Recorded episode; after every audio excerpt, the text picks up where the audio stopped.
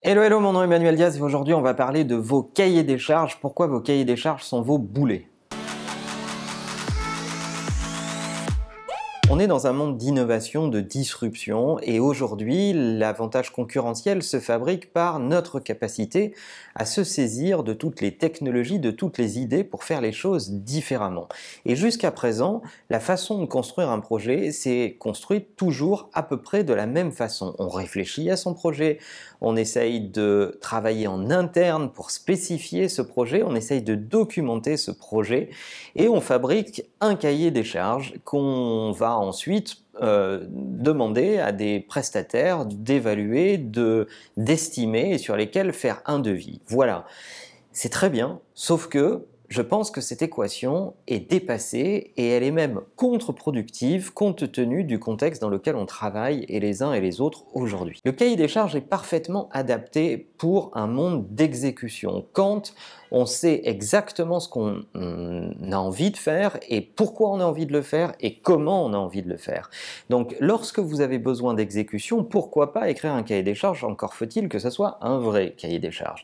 Mais lorsqu'on est en train de chercher un nouveau modèle, comment s'emparer de nouvelles technologies qu'on ne connaît pas bien, euh, comment faire preuve d'innovation qu'on ne connaît pas bien, le cahier des charges est un vrai mauvais réflexe. Le cahier des charges est complètement inadapté à notre contexte d'aujourd'hui parce que, en premier lieu, il tue toute forme d'innovation. Il est censé recenser tous vos besoins et recenser toutes les spécifications de ces besoins, donc il laisse assez peu de place aux experts, aux techniciens, c'est la négation de l'expertise. Or, dans notre époque, vous avez besoin de la connaissance de ces experts pour éclairer vos objectifs et votre travail à vous, c'est de parler de vos objectifs, de là où vous voulez aller, mais sans les experts, vous aurez du mal à innover. Le deuxième aspect très négatif des cahiers des charges, c'est que c'est un tu créativité.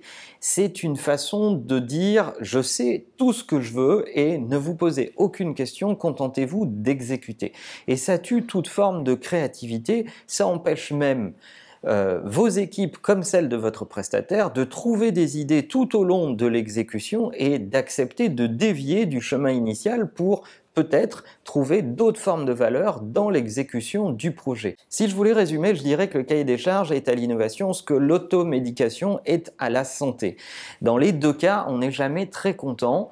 Euh, dans un sens, vous avez eu le sentiment d'avoir le bon diagnostic et euh, de mener tous les travaux nécessaires pour choisir la solution, et de l'autre côté, l'expert va vous dire non, vous êtes trompé de diagnostic, il y a des voies que vous n'avez pas explorées, et c'est vraiment euh, aujourd'hui, à mon sens, un taux et une d'échec important dans les projets et une explication à ces échecs majeurs. Lorsque vous prenez ce que certains appellent des cahiers des charges, voire des feuilles des charges, euh, eh bien vous étonnez pas qu'à la fin ça fait du grand n'importe quoi et que d'un côté on est frustré et de l'autre côté aussi parce qu'on n'a pas pu apporter toute la valeur ajoutée qu'on pouvait amener dans un dossier. Et le grand mal des grandes entreprises aujourd'hui, c'est de se réfugier dans ce vieil instrument, cet instrument euh, qui est du siècle précédent de mon point de vue, et de ne pas aller vers les nouvelles méthodologies, les méthodologies de co-création, les méthodologies par itération et par agilité qui permettent de tendre vers un objectif en n'éteignant pas toutes les formes de créativité et d'expertise qu'on va pouvoir rencontrer sur le chemin. Bref, si vous rêvez de réinventer le futur du smartphone, ne vous réfugiez pas dans un cahier des charges parce que vous serez sûr de réinventer le futur de la cabine téléphonique. Arrêtez les cahiers des charges, mettez-vous à travailler la co-création, les méthodologies de co-création.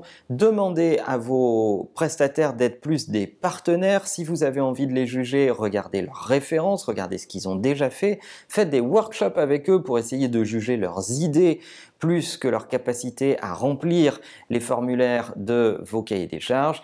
Et comme ça, vous aurez une chance d'avoir des projets un peu plus innovants, un peu plus rapides et sûrement même un peu moins chers. N'hésitez pas à partager cet épisode avec les gens que ça peut intéresser. Je suis sûr que vous avez des histoires à raconter en commentaire sur des projets qui ont été menés par des cahiers des charges et qui n'ont pas forcément été de grandes réussites ou au contraire, si vous pensez que le cahier des charges est euh, un instrument de grande réussite, essayez de nous l'expliquer dans les commentaires. Personnellement, vous aurez du mal à me convaincre, mais en attendant, n'oubliez pas que la meilleure façon de marcher, c'est de vous abonner. À bientôt.